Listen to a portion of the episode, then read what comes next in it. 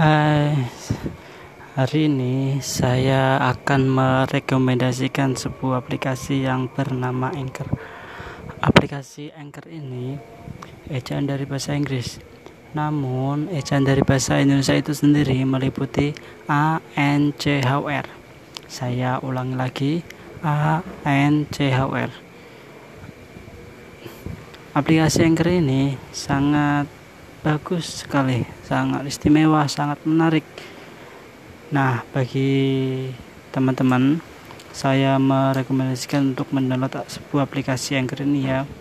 Karena teman-teman bisa membuat podcast sendiri, mendengarkan podcast dan juga mendengarkan podcast di seluruh dunia. Nah,